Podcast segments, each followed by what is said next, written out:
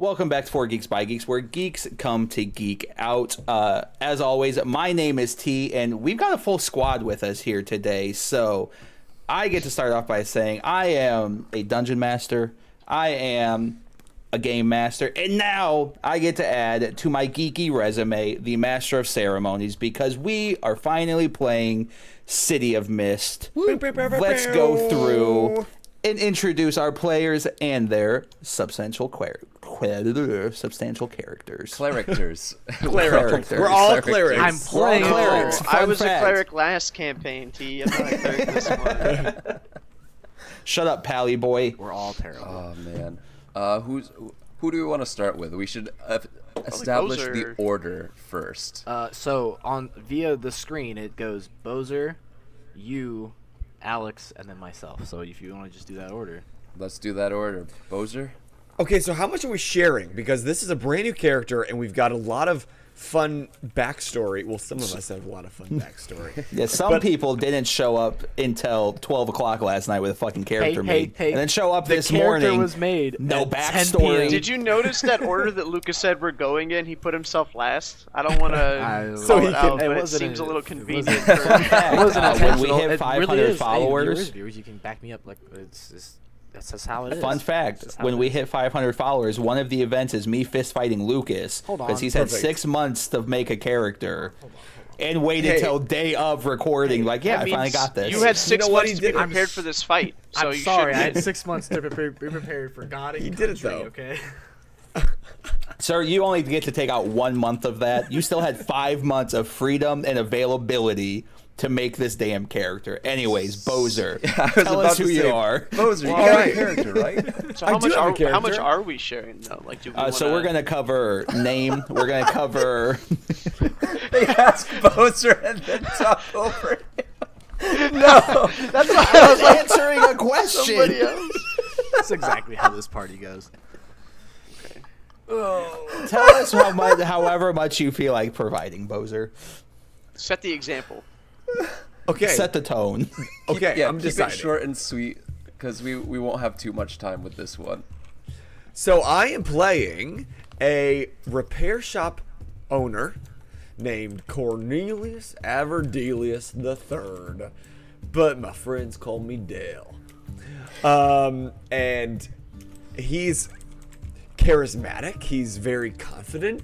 Um, he's really great with his hand, single hand, because he only has a lefty. His righty right. is Gandhi. Um, and Is that your mythos, Gandhi? do we share our myth? Do we share our mythos, or do we let that kind of Um, come out? you can if you want, but if it's going to be a part of your mystery and you kind of want it to be unraveled throughout the gameplay, let's keep it because we can also make it where it's a guessing game, and at the end of the season, they have to figure out who That's your fine. mythos was. Um, but it's okay. I won't tell you the mythos, but as far as what uh, Dale brings to the table, um, basically he's an artificer and he can grab any random objects and found materials and craft them into amazing and incredible and impossible machinations um, to boon or benefit himself or the team or those around him. You should recognize his character because he also played something very similar not too long ago in whatever fucking Ocean's 13 one shot we did. It, this oh god, I didn't even mean to do the same, almost the same voice. But he, that guy was old, and not a fuck boy like Cornelius is. Cool. I will be honest. Um, first thing I thought when I saw your reference photo for Cornelius Averdelius, I'm just like, oh man, this dude looks like one of the cool. This dude looks like the cool guy at the frat party. No, he's cool. He's cool. And he Getting bitches because he got one arm. One it's a arm, great starting point. and it's the it's the long um, undercut that he's got as well. That I'm just like, You don't know how many times it changed his hair. Like I went through every single hairstyle. I was like, okay, no, this is it. It's, I also it's like couldn't figure it out. it's like the guy. There was a guy at my Planet Fitness. He had one arm. He was training bitches every day. I I mean, going through my character on Hero Forge, trying to get the the look right. I also went through so many hairstyles, and I'm just like, man, an undercut would be cool. And then I'm like, Majority of the party can't figure out hairstyle. Lucas, I just can't figure out anything. I feel like the fact that I Lucas shaved started- my head in lieu of getting a haircut should tell you everything that you need to know about my ability to make a decision. with my own hair, let alone for a fictional character. Lucas, I I want to quote Lucas here. He said, "All right, first things first, mustache." yep, it's the first thing I was That like. tracks. Facial hair is easier than hair hair. I, I just want to be bald. Look, uh, you guys can't see it because the camera sucks. My mustache is turning. Or your mustache sucks. So Ooh, damn. Damn. No, that though takes from Board Geeks by Geeks because I don't know if we can top that. But uh, This but shit's Bozer, turning do so you have do you have more that you want to share about Cornelius Um, Averdelius? I mean, I uh, I, I kind of like let like I like to let things come out in the story, but alright. he's he doesn't remember most of his life. Maybe he remembers maybe the last uh, six seven years, um, but there was an incident that kind of caused all of his memory prior to that to be lost, and that is really what's driving him to figure it out. Cool. Nice. Guess that's my Alright. turn then. Yeah, hit us, Jeff Sitz. Uh, T, just as a reminder, how long has the mist been a part of the city? Uh, the Mist has been a part of Pandora for roughly eight years. Okay. Okay, so I can't remember anything past the last eight years. Gotcha. um, I am playing Andresh Amitz, or Andre for short. Um, they are. I'm not going to share the mythos. I'm not even going to share any of the powers that he has. Um, but he is a prominent. Sorry, not him. Um, his alter ego is a prominent player in the Neon Pillars uh, district of the city. Really, a collection of four blocks. Each one is a skyscraper that reaches up into the clouds that are always present over the Neon Pillars district of the city. So they extend up into the sky beyond anybody's sight um, four neon skyscrapers, all interconnected by crosswalks and bridges and skyways, um, as well as going down underground at least a couple of floors, I imagine. But a prominent find player- out. Right, prominent player there, um, because that is where information is traded as currency. And Andre knows a lot about a lot of different people. Uh, he is him being the broker, uh, his alter ego being the broker. He gathers information on all of the different gangs and organizations throughout the city as best he can using his Raven drones, a collection of cameras that he uses to try and just keep tabs on specifically the neon pillars, but as best he can to gather information from around the city as well. Neat. And then uses that to sell, or uses the information that he gathers um, as leverage to make sure that he is kept on top and kept safely away from all of the other organizations that would want to hunt him down, but also using it as a means of trade with other organizations or gangs when they want to gain this information. Um, I love this character so much. very cyberpunky. Um, even the I love it. the reference picture that I I posted in our group chat has like a neon lit mask and everything. Um, I wanted to try cool. and do something very similar to like the Daft Punk masks, honestly. Um, Respectable. but this is the for Hero Forge. I just did the best that I could with it, and like lit up most of their clothes with like all the detailing being. I actually used some of the fire paint that they have in Hero Forge Nice. to light up uh, bits and pieces of my clothes with neon lights and everything.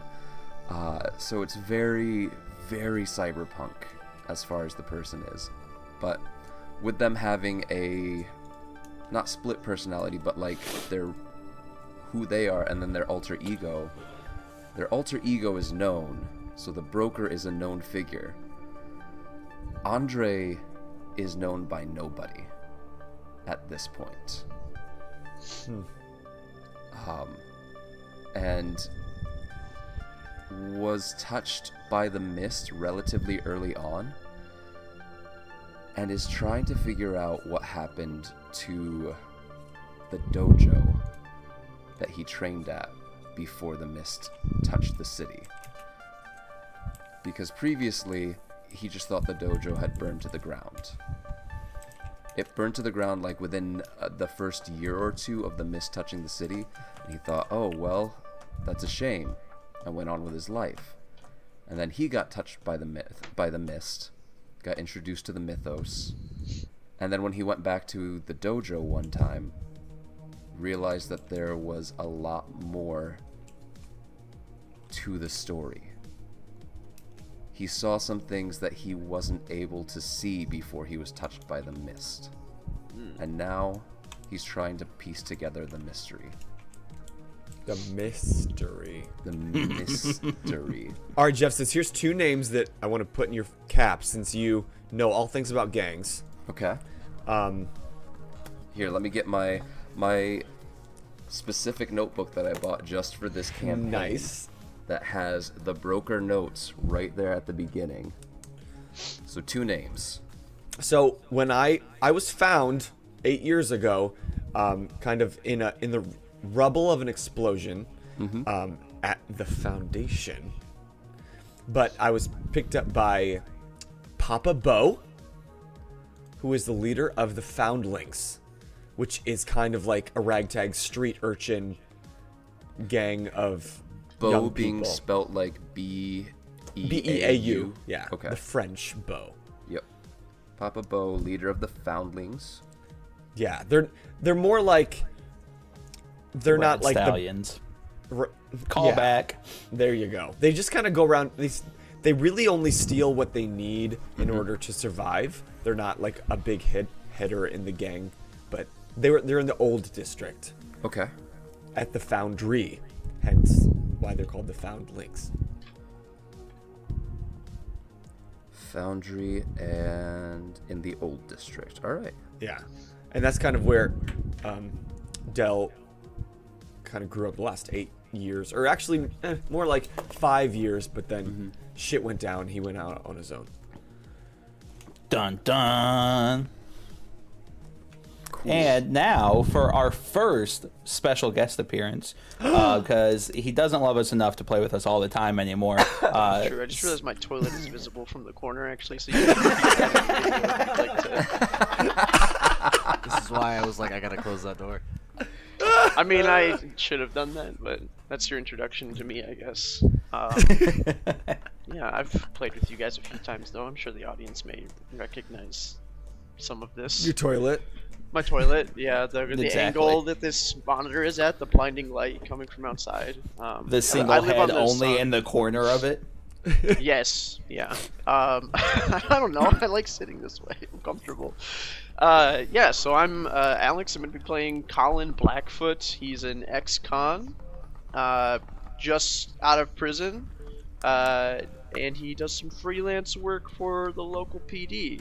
Um, I'll be I'll be outright with my mythos. Uh, my mythos is uh, Arthur and Excalibur and all that sort of like Knights of the Round vibe. Little uh, Arthurian legend is uh, the mythos that he's chosen. He's just trying to adjust to life out of prison because he spent the last 15 years in it. So coming out and seeing that the mist is out is uh, is quite the experience for That happened while you were in there.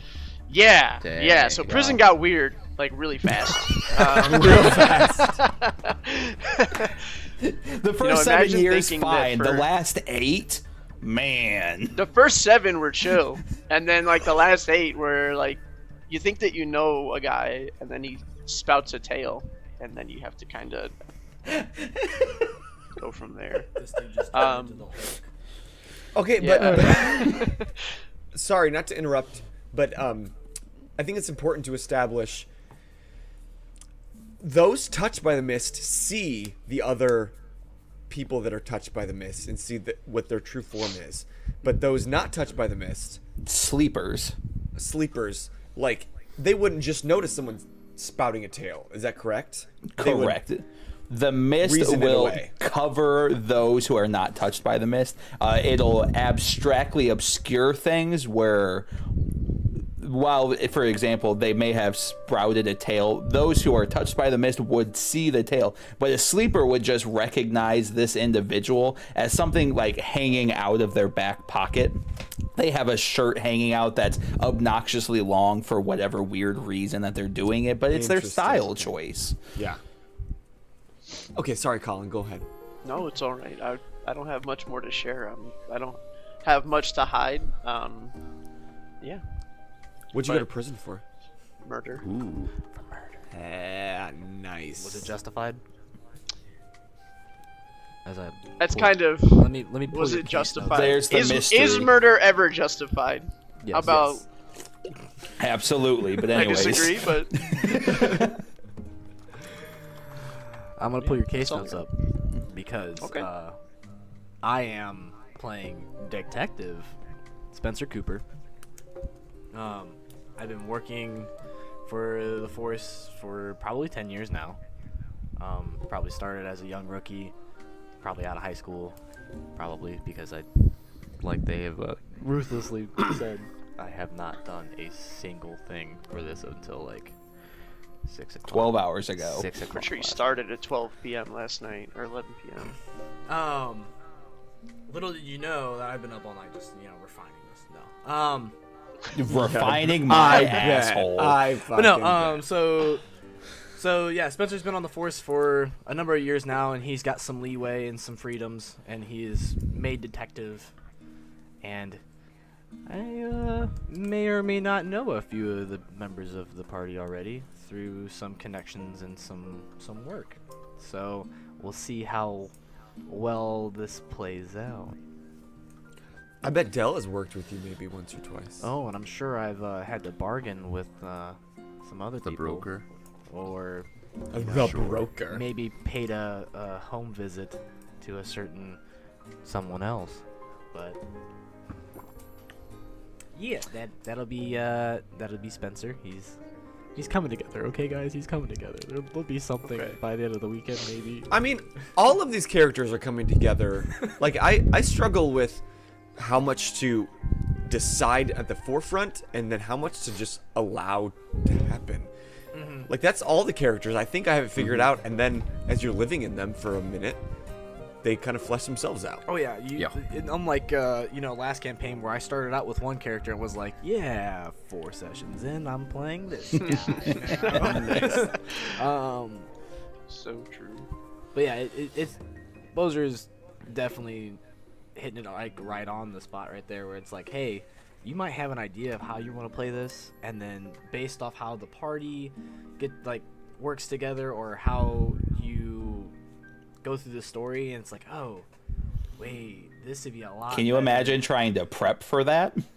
Yeah, especially you know prepping. No, that's not even that's not even me bullying you Like- for taking so long to make a character like coming up like I understand conceptually what I want this campaign to be, Mm-hmm. but you can't prep for something that is abstract as City of Mist because to kind of give into how this gameplay works. Um, if you did not tune in, I can't even say last week. I don't know what date this is airing. Uh, if you did not tune in on our TTRPG Thursday where we discussed City of Mist, um, City of Mist is a powered by the apocalypse system, so there are no D20s, there are no D12, no D10, no D8, no D4, only two D6. Um, and this system operates very, very differently because, um, in layman terms, we are going to be sitting at a writer's table constructing a noir style graphic novel as a whole.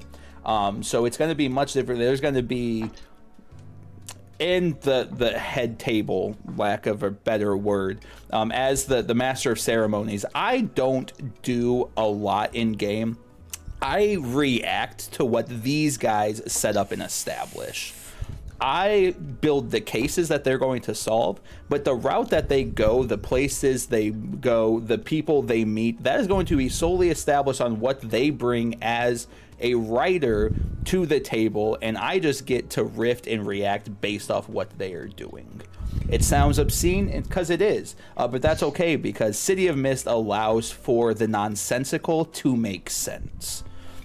Which is City why of- you're the Go ahead. MC, the master of ceremonies, rather than a dungeon master. You're not really Yep. calling the shots. You just are Exactly. the host, and then as we bring things to the stage, you just make it flow.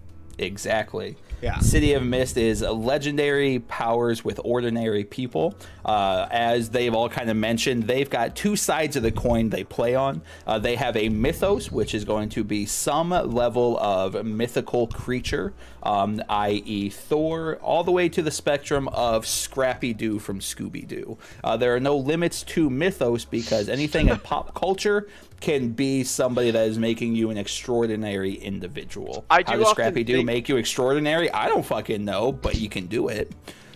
I do often think of Scrappy Doo as Thor's antithesis when I'm looking at the scale of like hero to villain. Exactly. Yeah, Scra- Scrappy. I rest- Scrappy's an asshole. He He's a, is. he's a villain. That's why I said Really hero to villain. We all know. He's a menace to society.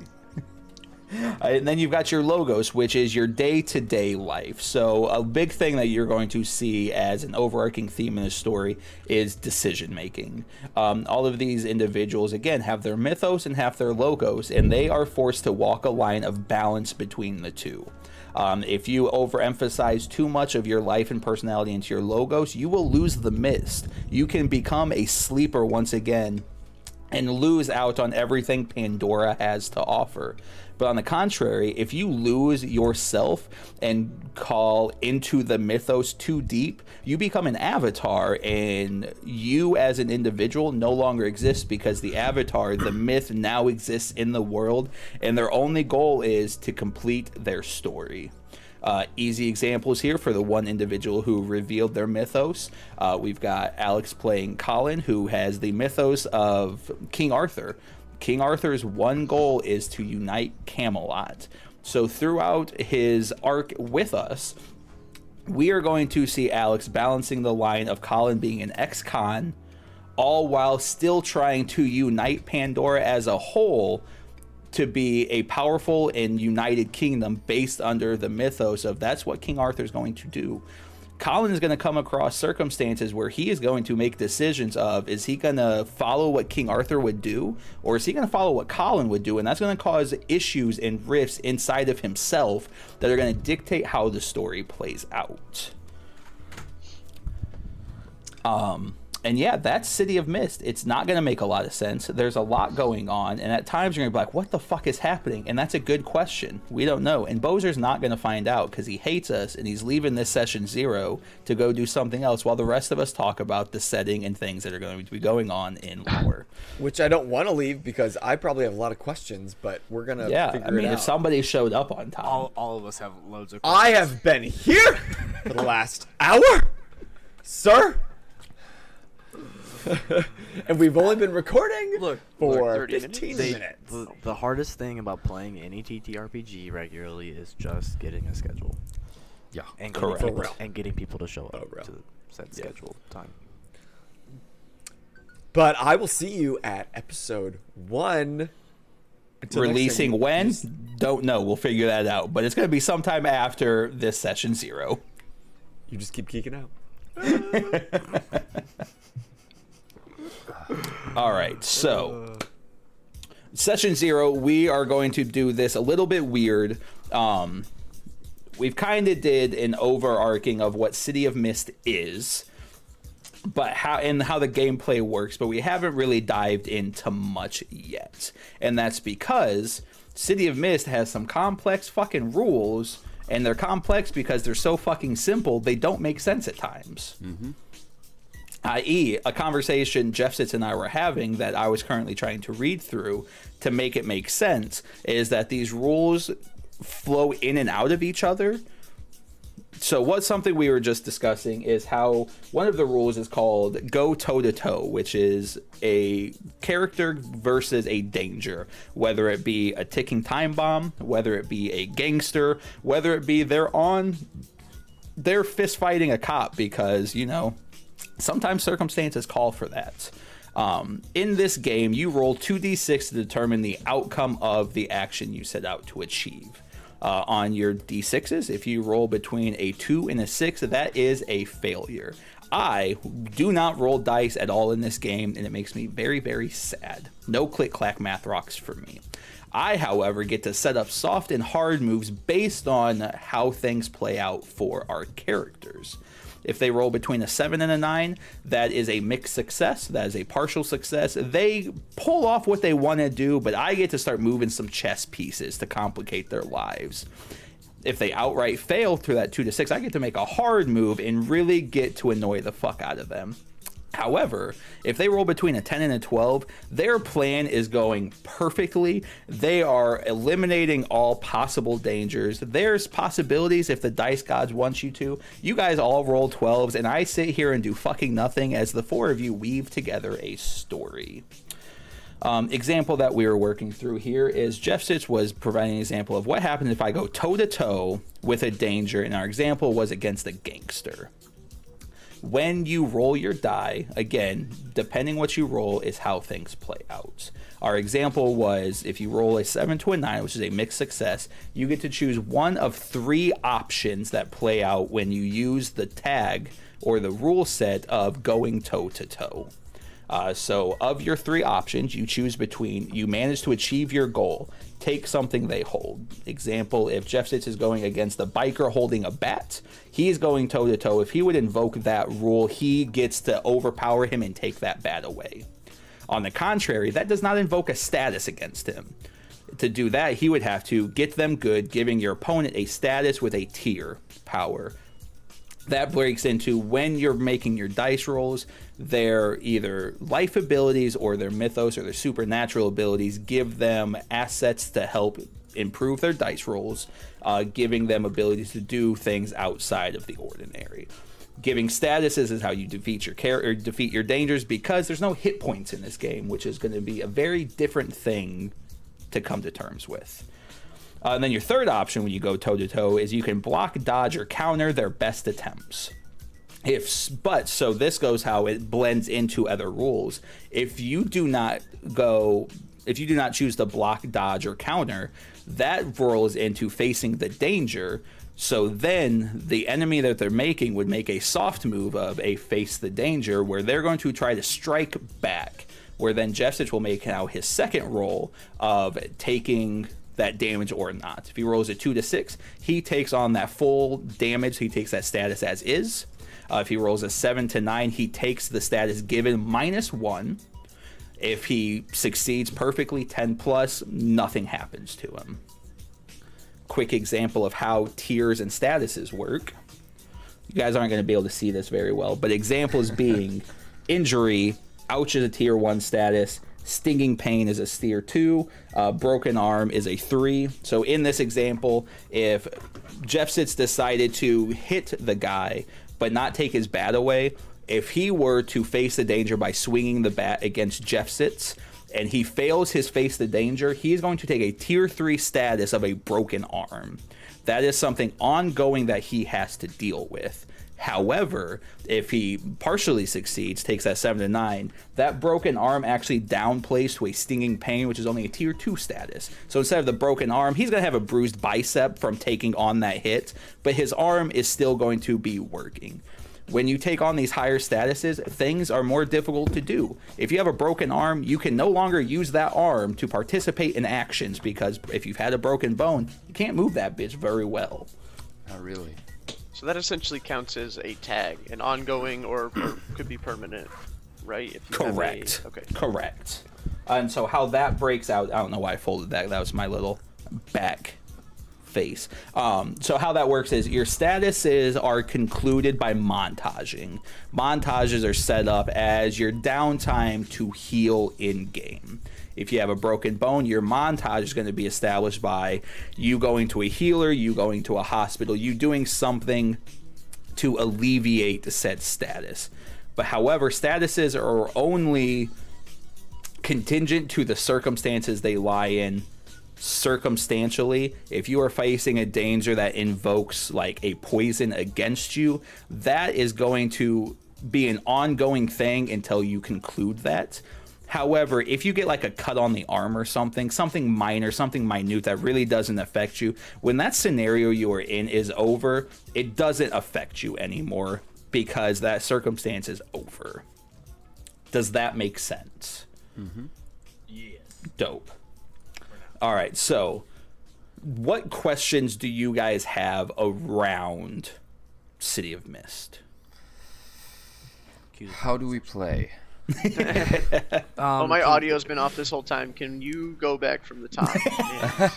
Yeah. word for word, so your lips match. Right, exactly. Uh, no, I mean, I've got so many questions on this game, but it's one of those things where, like, I don't know which questions to ask until we start playing. I'm at that point Yeah. where I understand the game well enough where I could play through a session, Mm-hmm. but I wouldn't know what I'm missing until we try and start playing through the game. Mm. Valid. I Valid. think I've got a. It's basically like I think I have a pretty good grip Got on the a, I got a warm and fuzzy. All right, and we're, we can we can try it, but Yeah, like I changes think I've got a pretty come. good grip on the changes rules, to come, for sure. but I also doubt my own capabilities of holding on to any information. So basically, if I just said a lot of technical things and that might go over your head, so I do not say this in a condescending tense. I myself is a kinesthetic learner, so as I've read through City of Mist, I don't grasp any of this shit. I'm not going to understand the game until, like has said, we get through and play. City of Mist, if you remember being on the schoolyard where you're mentally going toe to toe with somebody, if you're battling mental prowess with somebody, I cast a force field. Well, I have fists that punch through force field. Uh, sucks for you. I have a secondary force field. That's all City of Mist is. You are one upping each other in this narrative storytelling game that we are playing together in such a nonsensical way. Is the schoolyard where you want to base your mental aptitude? T. I think like people may think of us as maybe a little bit more uh, Uh, you should not think of me as smarter than that because I am not. No, I like it though because that's that's the level of creativity we're gonna Yeah. for said game. Hopefully, a little more creative than I have a second force field. Correct. Yes. No. I see what you're Correct, but it gives you the Joke's on idea you, of what to expect. third. because the big thing that people are gonna have to understand going from Kingdom Come uh, to coming to Pandora's Box, which is going to be our next campaign, is D and D, for lack of a better term, is a war game. Role play is something that's added to the game that certain people would enjoy, but a lot of people play D and D for the combat aspect of the game. City of Mist has combat, as we explained, but again, we are sitting down and we are crafting a graphic novel, we are crafting a drama, we are crafting some type of medium where we are collaboratively telling a story together in a way that combat is likely going to be a secondary aspect of the game. Like our first case for example that we start um, which is tentatively titled at the moment murderous lion or something fucking obscene? I don't know. I haven't actually fully named it yet. Um, the case that they are coming across is they are going to be solving a murder. When solving a murder can you come into a combat circumstance? Absolutely but in this case, it's not going to be a likely scenario as compared to another case being you're trying to infiltrate a gang. A lot of times when you infiltrate a gang, you have to be jumped in, you have to prove yourself, getting into a more a physical aspect of showing yourself. That's not always going to be the thing in City of Mist. City of Mist is going to be a collaborative storytelling experience where again, I'm not doing as much our players here are going to be setting up what they're doing. They're setting up the affect. I'm providing the effect and the outcomes. and it's weird as fuck. How do you write a campaign based around what your other players are going to do because they dictate the story? It's such a weird writing concept, and I don't know how to explain success in doing it. To be completely yeah. honest. the judge on the um, schoolyard who says, "Actually, you can't have more than two force fields." It says so here. Exactly. Look, all it is is the bigger kid, or and or in this case, the louder kid. Exactly. Again, I this game is out... just talking over each other, clearly, and then and then arguing. I do have. I did come up with a couple of questions. Sure. Like mainly me. just looking over the character sheet and like or not sheets, but the character cards because there's not a single a singular sheet here. bold bold choice by the creators of City of Mist. I think I like it, but I, I I'm hesitant as well to I, be. I need to go out and get physical cards because that's the only way this is going to make sense to me now. Um, because then I can just use them as bookmarkers, bookmarks yeah. in yep. my notebook about this campaign now. Um, but the character card, the main character card, does have on the back side build up along the top. Could you explain what that means? Like what the the build up is? Also, I'm really glad that uh you you guys are hearing it first. I'm really glad I didn't go too deep into my character because I may have just read something in one of the other books that is awesome. All right, so we are looking into moments of evolution. Bum, bum. 267. Okay, uh, so we are going to be build, doing a bit of reading in this. Um, I've only played City of Mist. Oh, reading! I know, the fucking worst. Put my glasses um, back so, on. Uh, so, moments of evolution. Your character evolves in different ways throughout the series. Uh, their themes grow and expand as they are given more and more attention, which is a very key word there, uh, while at the same time always being at risk of being replaced in a flash due to a dramatic turn of events, making your hard decisions between choosing your mythos and your logos.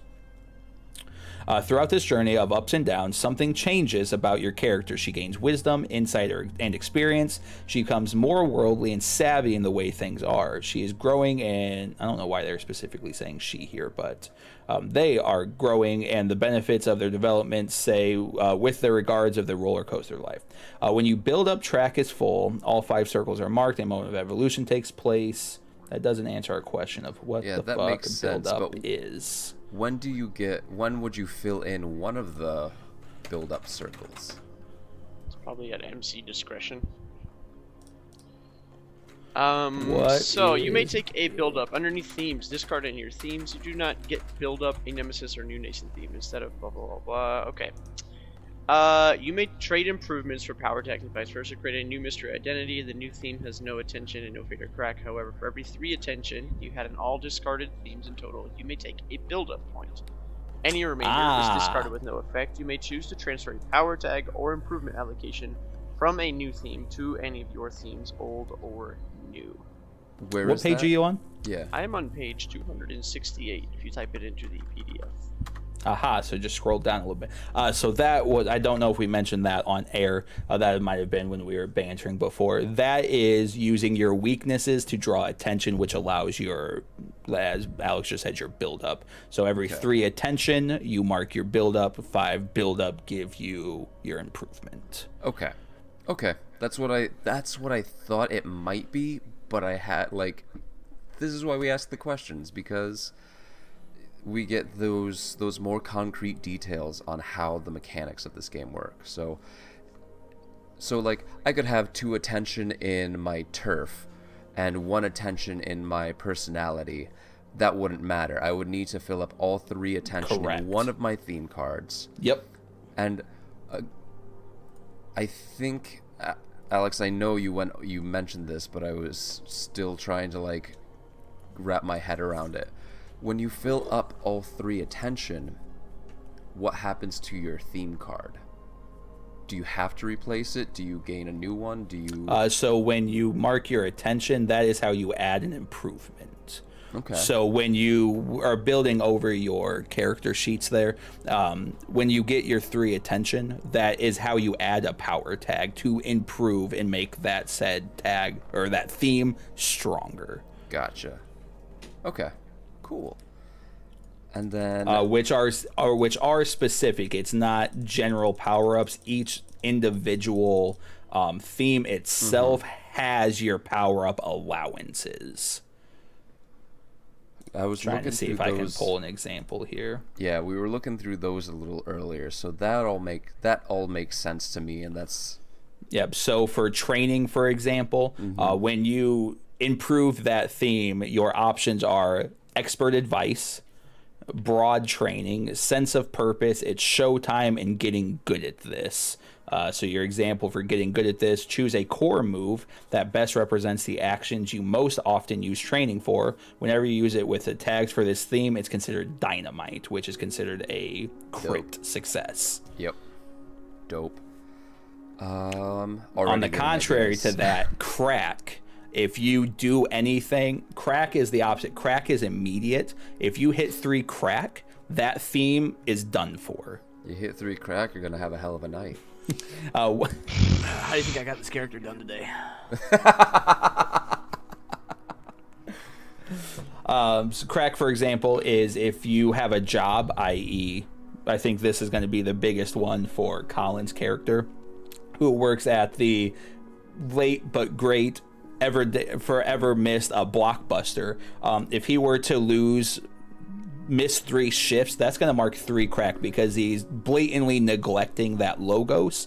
Um, so if he loses that job all of the improvements that come from that theme are no longer valid and he has to replace that theme card with something else. And that can also go against your mythos. If you ignore if you blatantly choose something that your mythos would not do that's going to cause a crack because you are causing tension and a rift to form between your rift your your mythos Cool. All right. Oh man, I just got so excited because. Oh. only took him six fucking months okay, I, I found some. So so I've been looking through the other books, just just to like broaden my idea of things, and uh, I have pretty much already unknowingly built towards uh, said thing, and nice now I'm I'm. Oh yeah, yeah. It's there are plans. I, I would talk to you. sounds good You guys don't get to hear Uh, it though. Sorry. And as much as we all love Alex, uh, Alex is only going to be doing one arc with us. How long is an arc? I don't know yet. Uh, it's basically going to be a case by case basis. Um, Alex has an open invitation back to our table at any time. However, when Alex is not here, we are going to be uh, bringing in different content creators uh, to give them more chance to shine here at 4 Geeks by Geeks um, as an ability to be like, hey, they also do said thing, but they also play TTRPGs with us, uh, which I'm super excited for. But again, Alex, you can play as often as you want because I like hanging out with you, um, and this is the only way that we can hang out because we live so far away from each other. That's true. We are, we are all too Abandon all geographically responsibilities isolated. and only play TTRPGs, please. I Please. kind of like my dog. I don't really know if I can abandon. Well, I also that's- oh, and my fiance, but like the dog is The dog's the big one. yeah. She's never gonna hear this, so I can like say this stuff. Um, She, you mean she doesn't go out of her way to watch everything that 4 Geeks by Geeks offers on Twitch Monday, Wednesday, and Thursdays? I had to bend over backwards to get her to play Dungeons and Dragons with my family, which is something she wanted to do, but she was scared to like learn to do. And now she's Yeah. like, "Oh yeah, when are we gonna play a game with your family?" And I'm like, It, uh, here's like the thing, eventually. it can't like like this whole thing. It can be intimidating when you first game. Because think about it, you were there when I f- played Dungeons and Dragons for the very first time, and now I own everything. I feel like the difference the difference between you is like you didn't ask the question how do you win, which is like what so many so many people ask like when you go into a TTRPG. Oh, because I knew how to win. How do you win Be this game? stronger Okay. than all of you. that's how I. That's how I. Win. How's that work? Survive. That's how you win. Yeah. Survival is definitely a like a win aspect, but I don't think that it's necessarily because like a character death can be a win in its own And right. say, It can be. got- 'cause It can how be, many times? so- How many times have we had characters do like the sacrifice play? Yep. especially especially during like mini arcs where you're like hey look i made this new character for this like three or four sessions and he's gonna die. Yep. Ultimate sacrifice. Yeah. Uh, and one thing I do need to reference, um, I don't know where I am on screen in relation to our slideshow, uh, but you will see a little logo there repeatedly. Outside of that is not City of Mist and or anything 4 Geeks by Geeks related, uh, and that is Cantina 13's logo because they did something super fucking badass for us. I hate naming things. I hate coming up with NPCs of my existence as a writer. So they took that issue out of the way for me uh, by creating a Mythos and Logos generator. I quite literally go to cantina13.com go to their generators tab where they also have a couple other dope generators. Uh, one being Vicious Mockery Insult Generator. You want one? You got one. Well, look at you, you sour smelling pillock. Uh, you look like very few points of a positive int modifier but don't always feel bad. They also have some bardic inspiration. Sing forth, my champion. The enemy will fall before you, for none shall surpass your Amazing. coming display. Yeah, see. Amazing. I'm just really bad at my job. I don't have that in there yet. uh, that's weird, okay. Lucas, that's uh, okay. The, I hit generate and I got the exact mythos and logos that you said you spent a lot of time working on. I don't know what you're talking about. Um, uh, what? Example of our myth, uh, myth lo- myths and logos, or myths and logos, uh, mythos and logos that they generate. Uh, this is how it plays out. Uh, the legend awakening within you is Android 16 from Dragon Ball Z. Ooh. You are Sebastian De La Rosa, the administrative assistant. You consider yourself a rather nurturing person who appreciates humor. Your interests include speedrunning games and seductive dancing. Your skills with a rifle make you feel and it make feel safe in an unpredictable Just like. Android 16. That's incredible. exactly. Android 16. So now when you guys meet random people, I don't have to sit here and come up with somebody off the dome. I can just go to cantina13.com backslash mythos and plug this in. Is this a paid sponsorship? No, but it is a sponsorship that will be valid through all of City of Mist because we love Cantina 13. Go show them some love if you have not. They give free TTRPG sources, so it doesn't make sense to not utilize them. I just want to say again, that... is that a paid ab? No, kind of. I'm not getting paid for it, but it is. I don't. I also don't want to sound like I'm shilling for somebody that I don't know Uh, is involved in this, but one of the things that when I was just rolling through it says your interest includes using a metal detector and William Shatner. Amazing. and your solar powered nightlight makes you feel safe. And I love. Fuck, I need so, to use this website. I have access to their Google Docs that they use to generate these. They went through and plugged in like 400 plus names. They have like 200 plus like interest. I think 90 different mythos, um, and they're constantly adding into this thing. And so like the possibilities of what you're gonna come across with, I think it's five different slots generating these mythos and logos is approaching fucking hundreds of thousands of possibilities. So what you're saying Love is it. I need to click it a couple times till I right finish to finalize your character. Exactly. Do y'all mind if we take a quick break, refill drinks, use the restroom, and then come back and go through the exposition session? Yeah, let's do it. Yeah. Cool. Do we need to stop audio? Nope, we can keep rolling audio. I'll just edit stuff together in post. But uh, for the rest of you watching, uh, We'll be right back. Break!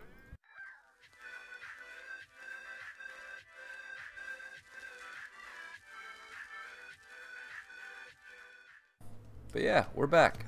Sorry about that. I mean, I guess for y'all it was like five seconds. We get to show off our technical difficulties montage screen. Yeah. It's, although, it really, Bozer really did such a good job with that little screen and audio. Oh, we're just gonna main, even if it's not technical difficulties, that's our break screen. Yeah, doesn't matter. Okay, I was gonna say, but is it really a technical difficulty if we just? It's not, but it's too embedded in our company as is. It can't go anywhere at this yeah, point. Yeah, it's it's so on brand. So, uh, exposition myself, session. Yeah, got myself some more coffee. It's nice and warm, so I'm ready for this exposition session. All right, so and just kind of read through this and kind of answer some questions. Um, this first one is going to be a little difficult to answer um, because this is probably going to be the only time I railroad this campaign, and it's basically just how I'm getting everybody together. Um, we'll do the individual scenes um, for during the actual pilot episode, uh, but basically our opening scene is you guys going to be having a one-on-one uh, with a singular individual that is going to be bringing you into the fold, establishing your crew. Don't want to spoil anything, so we'll get to that. Um, and plus, we're going to kind of need Bozer to help dictate what your crew is going to be. Uh, but examples are casual detectives, company men, conspiracy busters, dabblers in the mist, survivors of an event, uh, a gang, investigative, masked vigilantes, modern gods, and order professionals, rifts for hire. Um, feel like just like hearing the backstories and everything. Uh, granted, this will change uh, with whatever you have planned for the first session, but like we kind of have an idea of how we're going to fit together already, Yes. just as like dabblers in the mist or professionals slash rifts for hire. Like, yep. b- both of those already. Yeah, you guys are more or less getting hired for a long term job, is kind of going to be a broad stroke of what to expect. And we're all professionals in our own right. Mm-hmm. And so it's just going to be like, Some of us are just murder or, or more more yeah. would not call all of us professionals, but I'm definitely a risk for hire. Right, and I so it's just myself- like I feel like either that or just doubt like and as time moves on after this first case we may move more into like the dabblers in the mist or we may create our own like detective agency or whatever. And so it's a modern god. It's fine. right. uh, and you guys literally are, and that's something that really needs to be driven home for this point. Um, in D and D, uh, just calling back to Kingdom Come because that was our show. Um, your heroes, we start. We did an epic level campaign. We started level one. You guys traversed to level eighteen. City of Mist is not like that. You guys are more or less level 20 characters in a comparative sense because you guys have the ability to bend and change reality whenever the fuck you want. And again, conceptually, as a min maxer, you could finish sessions immediately because the game is structured in a way where you can kind of dictate, like, oh, I found the missing information just because you can. But the concept is you guys are all consensually at a table trying to tell a good story together. Um, but with that being said, kind of getting back to the exposition part of it, uh, what is your City of Mist like? Their examples are True Noir, 1930s, Neon Noir, the 80s, Modern Day. Um, and honestly, it's all three. Uh, the mist takes on and manipulates things in such a weird sense um, that you are going to come across all of those different settings inside Pandora. well, yes, but what is the city like outside of the mist? Uh, oh, that's valid. It is modern day because Okay. modern fantasy is my bread and butter, and I will die on that hill until the day I die. But the mist has also affected the progress of technology as well, right? Correct. So it's modern day, but um, we're also seeing a lot of future futuristic tech. Yep. So modern day, but think like rather than a modern day like American city like Chicago or something like that. I feel like it's more of a modern day Tokyo. that's actually a great example. Yes. Um, I mean, I don't, more than that, even it seems like a modern day uh, San Francisco. What, what's the San Francisco. Yep. Yeah, exactly. From uh, Big Hero Six, like it's Yep. it definitely has like Americ a lot of American influence and themes in it because it. Looking at the map that we made, it's very similar to like Gotham or to a true noir city, as far as the structure of it goes and the neighborhoods that it has. But then, if you took all that with like the modern or slightly futuristic Tokyo esque like neon districts and technology that is prevalent in a lot of our backstories, you kind of get this really cool mishmash between the two. Um, and like this is all stuff that we've we have been talking about for the past few months on like what the city is going to be and everything but it's nice to give it like a little bit more of a definition especially for our viewers because they haven't seen any of the planning behind the scenes Yep. and this is going to be a bit of a more serious campaign. Um, I have not asked anybody, nor am I going to ask anybody. Like, I want you to take this role play super serious. This is going to be just a crime novella. This is going to be super serious. We all know who we are as people. We're going to crack jokes. We're going to do obscene shit because, one, we're just entertainers. And it is, sim- but this is going to be a little more of a hard hitting, a lot more serious. Um, so in exposition, um, I know we I haven't resent the sheet out for this campaign, um, but City of Mist can have a lot of trigger warnings. Um, so, with that being said, and not trying to make people uncomfortable, um, overly dictating things, um, circumstances like the R word. Um, it could be a circumstance I come across. I am not okay with really, especially because how bad I felt last campaign, even with it happening off screen. It changes the tone. Not going to be something that is going to be prevalent in this type of story. Um, child endangerment is going to be more in the sense of a supervillain has a school bus full of children that they're holding hostage. It's never going to be um, a scene of an individual with like a gun to their head, and if you don't do this perfectly right, you're going to watch a child be brutally murdered. Um, so, like I said, it's more of a serious undertone, but we're not driving home like an M based rating where I'm trying to physically make everybody squirm and push their boundaries of things they're comfortable with. Uh, just, but being forthright in the sense that it is going to be a little more nerve wracking. It is going to be a little more dark but again, we're not driving home like this is going to be this dark, brutal, I want everybody to cry type thing. Just kind of setting the tone of what to expect coming into this campaign. Um, moving forward, just to try and keep it keep it rolling and everything. Um, we've got. We're, you said that we've we're creating a crew, but that's kind of going to be dependent on yeah, so that one we can kind of do live. Uh, mm-hmm. We can fill in the cracks as we go. We don't need technically the sheet filled in quite yet. Okay. Uh, because a big thing with the crew is going to be your relationships with each other. And a big part of the game is whether they help or whether they hurt. Example being, you have an ex con and an active detective together are they gonna coincide because they're working for the same ultimate goal or are they gonna butt heads because they're on opposite sides of the coin? Are lucas and i going to fist fight on stream is the real question. And the answer is the answer is i don't know. Maybe. I feel like that's the best answer. Boogaloo? Is the answer. Boogaloo? Um, am I gonna frame you for a crime because you're an ex-con? Maybe. That's so. Did did I do something wrong and then I did and blame it on you? Sure. I'm serious All right, undertones. Uh, you know, i was considering that maybe we could see past our individual hey, we can past, be friends but, uh, as long as it's oh, beneficial for me. Was- as long as you're willing to take the fall You're the Just- one who said the bad thing first, so I'm a little more skeptical going just into remember, the uh, just remember, I am a cop. relationship.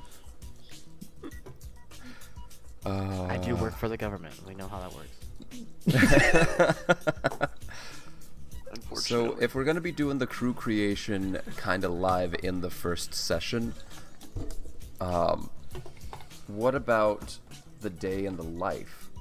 Do we want to go through that with our characters now, or is that something that you also kind of had planned for the first session? Um, I, I think we can do a little bit of both. Um, so while we're kind of sitting here, just kind of working through what people to expect in the game, um, I'll kind of go over what Pandora will um, be. Uh, Pandora is a bustling city that never sleeps. It's going to be New York City uh, mixed with dark undertones of mist interaction, causing chaos to ensue. Again, I'm not trying to drive home a super dark story. But some wild and fucked up shit may happen because the mist, like all of these stories are coming alive and interacting with each other, and they're not always going to coincide. Uh, once in a while, you're going to have, again, Thor and Scrappy Doo fighting on the streets of downtown because something happened where they're butting heads, and that might be something you guys have to solve. But at the same time, you might able be able to go hit an arcade as your downtown as your downtime montage moment, uh, and get to know some of the people of the city without having that supernatural and extraordinary aspect around it.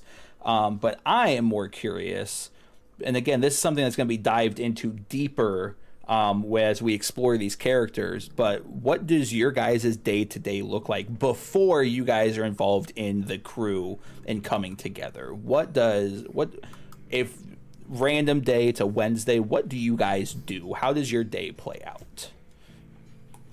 I mean, I can go first just because I already have a pretty decent idea of it.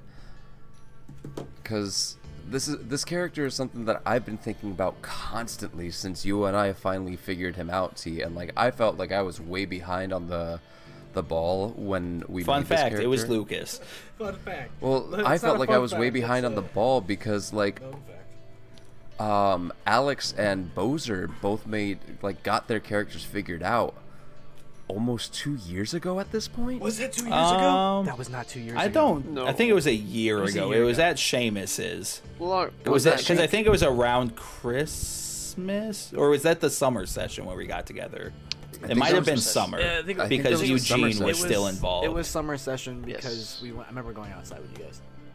Yeah, Yeah, so because that, was all us just getting together off screen to hang out. Yeah, Yeah, and me and I- winning all. So the that was money about a year summer. ago that those That was- characters were established. because that was before uh, PK left Yep. Four Geeks by Geeks to be Eugene Summer- Pokemon.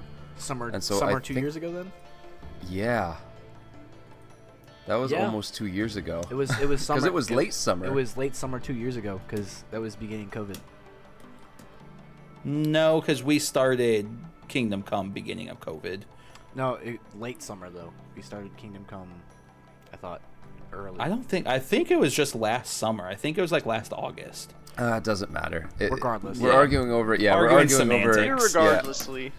Irregardlessly, irregardlessly, we're arguing over the past when something happened in the past two years, and I mean, come on, the past two years Time are is- just Time is crazy. A amalgam. clusterfuck Yeah, as is. time is a weird soup where like yesterday is the same thing as yesteryear in my mind at this point. Yeah.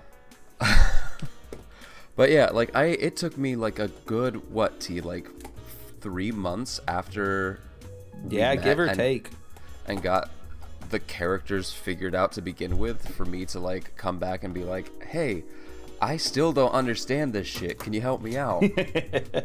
Which is nothing Jeff Sitz has ever done in our entire friendship of fucking 15 years. And that that's what makes me feel better about myself a little bit is that I'm not the only one that was just like ah, Completely, yeah, lost on how this works. You mean there's just no rules basically? Like yeah, you can do whatever you want. That's not cool. I need a box to sit in.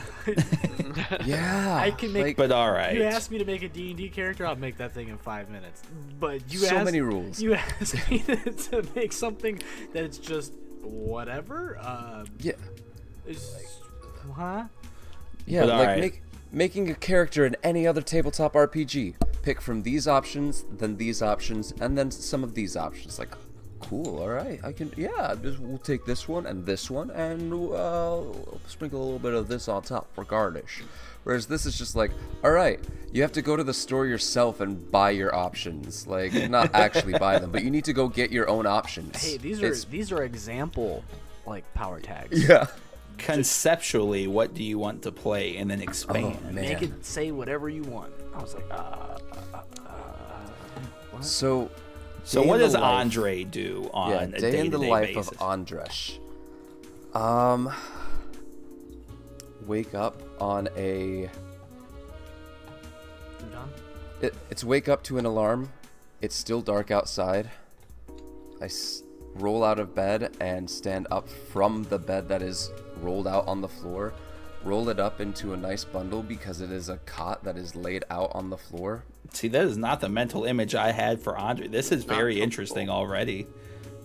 But roll up, it's like it's uh think the the Japanese floor mats. Yeah. Yep. Yeah, like roll that up, uh, tuck it behind the um, the shelf, um, and then start on the morning routine of exercise. Like it's a mixture of sh- of uh, going through the motions and stances of their martial arts, uh, mixed with almost like. Um, honestly, it looks kind of like Tai Chi because it's moving through the motions of their martial arts, but at a slower pace, and then working it up to a faster and faster pace until Okay. they until and this goes on for like it's an hour long warm up.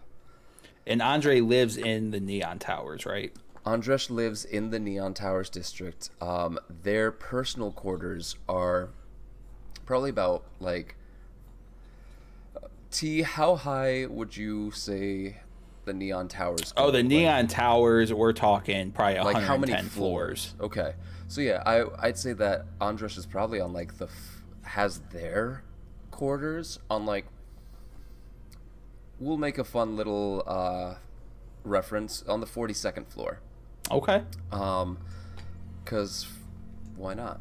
Uh, but so on the the forty second floor, like just a tiny little apartment tucked away, very unassuming. Um, and so first hour of the day is running through the routine of their martial arts. It looks like Tai Chi at first, and then it turns into full-on almost shadow boxing as they speed up, and like perfectly controlled the entire time. And by the end of the hour, just drenched in sweat.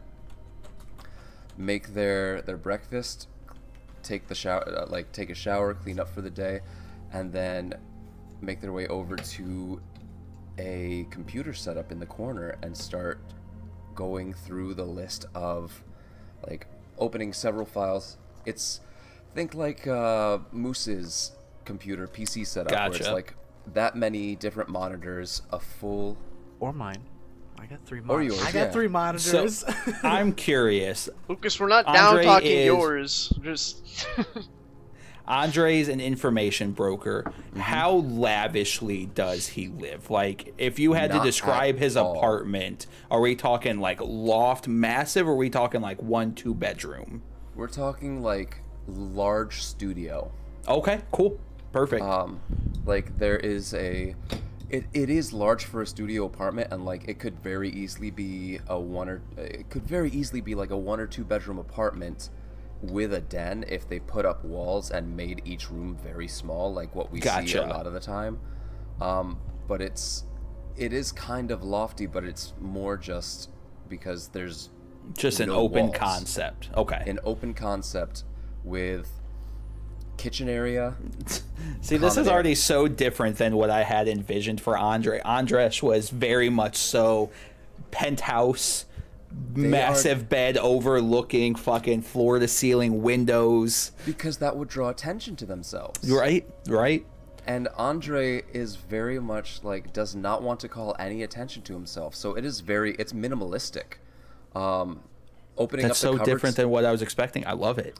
opening up the cupboards to make breakfast. There's not like fresh produce or anything like that. Or there's some fresh produce, but it's like Everything opens up the freezer, pulls out a bag of frozen fruit, DoorDash. opens up the hmm. refrigerator, opens up or pulls out a bag of of like spinach, opens up the cupboard, pulls out the supplement powders and protein powders and just throws it all into a shake.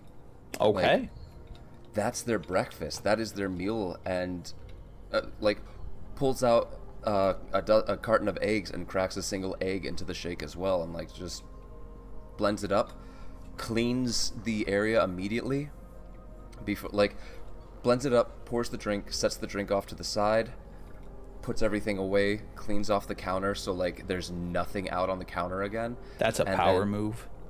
brings the glass over to their computer and gets to work on like organizing the information that has been gathered like okay this is really just locating where all of the cameras and um, raven drones are for the day Okay. Gotcha. And then like a couple hours into this there's a, uh, a chirping and so they they look at their watch smartwatch it's Tweeter. Yeah, looks at their smartwatch, nods, gets up, changes because they're still just in like the sweatpants that they changed into after their shower.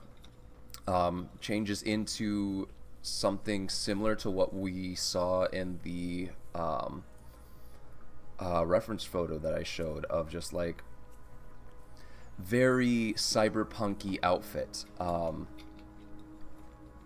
neon boots or uh, like generally black or or dark purple or blues as far as all the different colors go but then like highlights of the neon colorings and everything on all of the the outfits of clothes I ca- in my head he was very pinstripe suit, and he's so much more tech goblin than I was like my mental image really set up for myself. I'm loving this so much. and and then uh makes their way out of the apartment or like goes out of the apartment they've got a we as the audience see a neon mask like tucked into their bag um, or like uh not neon but like a mask with a an led display on the front tucked into their bag purge masks, huh?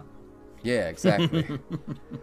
um, and make their way without like trying to be as nondescript as possible. Make their way out of the apartment to the elevator.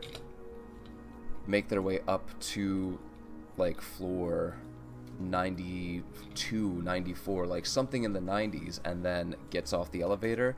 Makes their way over to the staircases and then makes their way up the outside of the building where people wouldn't see them as much to get up to the 100th floor where the broker's base of operations is. Okay. And even the broker's base of operations is like a completely empty loft. Okay. Um, nothing is in there. It's com- it looks like it looks like uh, an apartment that you've just moved into. There's nothing in there at all. Uh, bare lights on the ceiling and everything like that.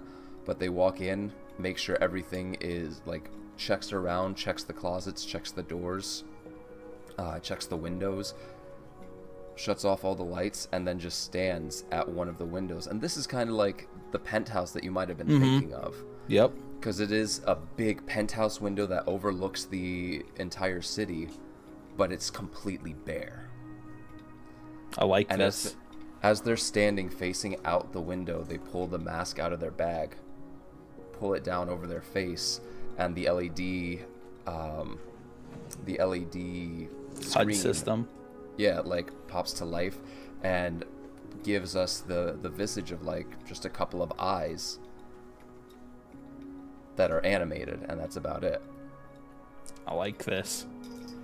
um, black screen with just like deep purple um, think like the spidey the spidey suit eyes Okay. um, where like the center is like a dark purple and then the outside is a, a lighter like neon electric blue um, someone comes in the door or like after they wait for like 10 minutes just looking out over the city and every once in a while you see a small drone like come up slowly look through the window go back and forth as if it's scanning and then continue on up out of sight or come down and do the same thing and continue on down out of sight. Um, every once in a while they pull out a small like cell phone sized gadget sp- specifically when one of those drones comes by checks it puts it back in the holster on their hip and after waiting for about half an hour the door behind them opens and a figure walks in and we won't really I we don't need to roleplay this but basically they have a conversation about one of the gangs in the area Okay. in the city I like this. I like Um, this a lot. and this person who walks in is like pinstripe suit um Like Yakuza Like- style. Yeah, Yakuza style, uh, exactly. Yakuza style pinstripe suit. You can see the tattoos, um, the mar- the tattoos peeking up through like past the the collar of the shirt, past the cuffs of the sleeve. Um, you can see the slight bulge of a weapon tucked into a a chest holster, um, and a blade tucked into the the back of their belt um, like Tanto sized blade tucked Yep. in the back of their belt and everything.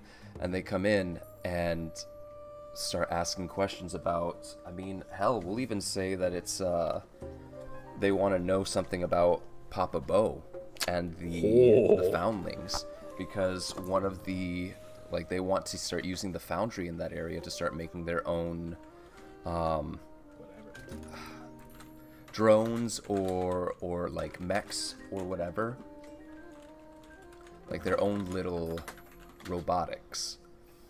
And that foundry is a perfect area to do it so they're trying to gain some information on Papa Beau. Information um, so that i have information that i have some of but i have to let them know. I'll get back to you. It will cost you though for me to go find this information because this is not typical information. Papa Beau is not a big player, so I don't. There's no reason why I would have information on him as of yet.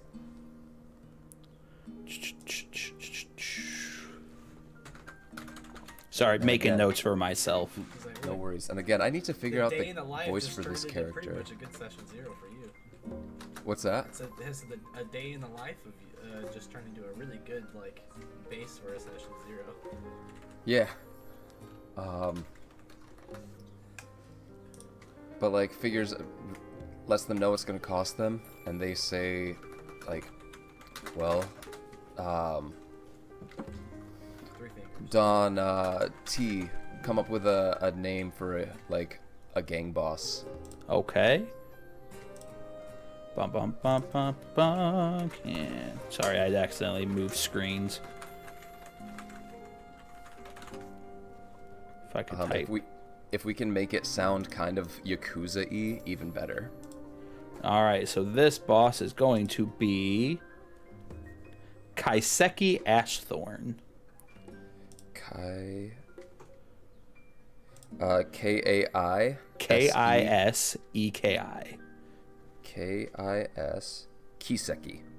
Sure, Kiseki Ashthorn. Ashthorn is spelled how it sounds. Cool. Sorry, I just I took three years of Japanese in high school. Uh, high school, so K I S E K I, Yes. pronounced Kiseki. Cool. Kiseki Ashthorn. Um, Dawn of. Do you have like a Yakuza style gang name already? Not yet, but now they are being established. Cool. This is gonna be a lot of the sessions. All right, so Yeah. this is who I'm looking for. All right, deal. Okay. and that's very important to understand that like i am you guys understand this but this is for the audience like i am establishing this story as they live react to what is happening they are literally creating this is again this is changing the game in a rules sense they are bringing to life aspects of the game that i will incorporate in future cases and dangers and circumstance that they are going to come across He is the keeper of the words. Exactly. And this web is getting fucking outlandish already. I love it. It's beautiful. But yeah, gang name. Um He's the keeper of the words. Did you not just hear what we said? You write the story. What is the gang name, Jordan? all right. This is going to be the sp- ah, I don't like that one. We're going to try that again. Uh, we're going to call them the faceless ones. Cool.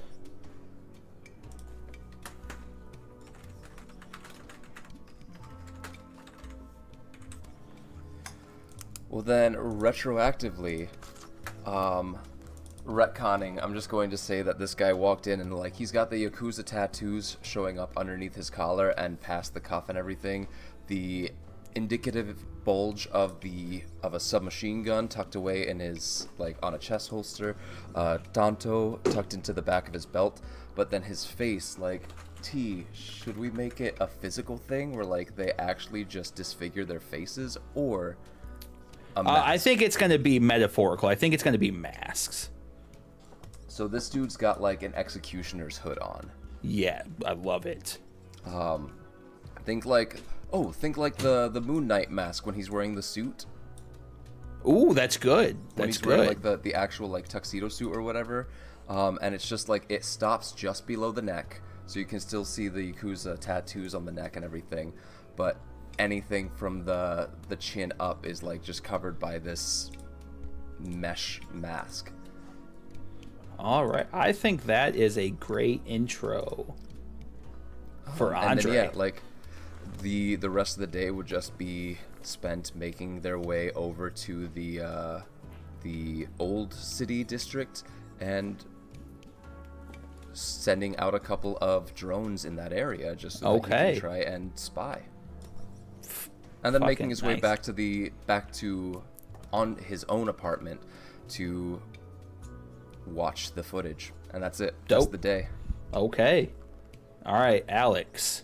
That's about What's Colin's day to day look like? 10 minutes longer than what I'm going to say. Um, Colin Don't you worry, it's still not gonna be the worst. uh, gets up from a like twin bed, uh, makes breakfast out of whatever detritus he still has in his fridge. He's Okay. trying to learn how to cook a little bit, but he spent the last 15 years not doing so.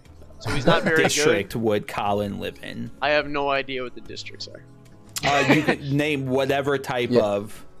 whatever kind of city district you think would fit. We the can just most affordable is how I would describe. He works at a blockbuster, so I think that he's not got access to any real Okay. money. I think he's very um, probably not probably not in a well-to-do neighborhood. I would imagine. Um, We're gonna say he lives in the projects in Old Town. yeah. Uh, wakes up, will try to go in. I don't think he's big on necessarily education, but he is kind of out of the loop regarding a lot of stuff. Okay. So does try to talk to people. I think he's probably part of a support group for like ex-cons. Spends some time maybe with them, and then works nights. Um, Works the- nights. That's like, afternoon, Fun to play like. Nope, you I know said Block- night. I'm just. I'm just well, kidding. no, just no kidding. blockbuster is open after 10 p.m. So like, True. insofar as he works in the afternoon into evening, um, Okay. And uh, does occasionally has has yet to has yet to actually receive work from the police department, but he's put out his um, talents as a His calling hire. card. Yeah, um, doesn't get much. He's been contacted more by people who are looking for a rift for hire for malicious purposes, but Colin isn't. Okay. really- Colin is not I'm out. of responded to or responded negatively to people that have asked for Gotcha. his hand in other sorts of like nefarious activities. So, And would Colin live in an apartment or like a home? oh, an apartment. He can't afford a home. Are you- Okay. this economy? Are you insane? He's like Okay. he's living. Uh, he's basically sleeping on like a twin mattress on the floor of his apartment right now. Okay, that's, gotcha. That's kind of what he's got going for him. So, Cool. I like this. yeah, All right, that all you providing for this one? that's all I've got. Nope, no, Yeah. that's perfectly fine. Not trying to strong arm you into anything more. All right, Detective Spencer Cooper. All right, so um, I, I I haven't really thought about where he he had like a little like modest home or uh. Okay. I don't think he would have a. He's in he's in an inner city, you know. Uh, is he married? No, No. Okay. single as a Pringle. Any kids? No kids. The work life. Uh, All right. Kind of Cool. kind of ruins that. Um. But he he'd probably wake up, you know, before the sun comes up. You know, it's, it's early. He probably he's gonna I actually have a question. I wanna. I, I'm sorry to interrupt and interpose, but go. Lucas, does if you are willing to share, is him not having a wife or kids a point of contention, or is it just kind of like, ah, I've never had time for it? Eh, I mean, he's open to it. It's just with uh, He's obsessed with work. yeah. So it's more just like there's no. There's no story to no wife or kids. It's just the fact that uh, Hasn't never happened really- It just yet. hasn't Yeah, happened. hasn't happened. Okay. Much, Okay. much okay. like myself, it just hasn't happened. Yet.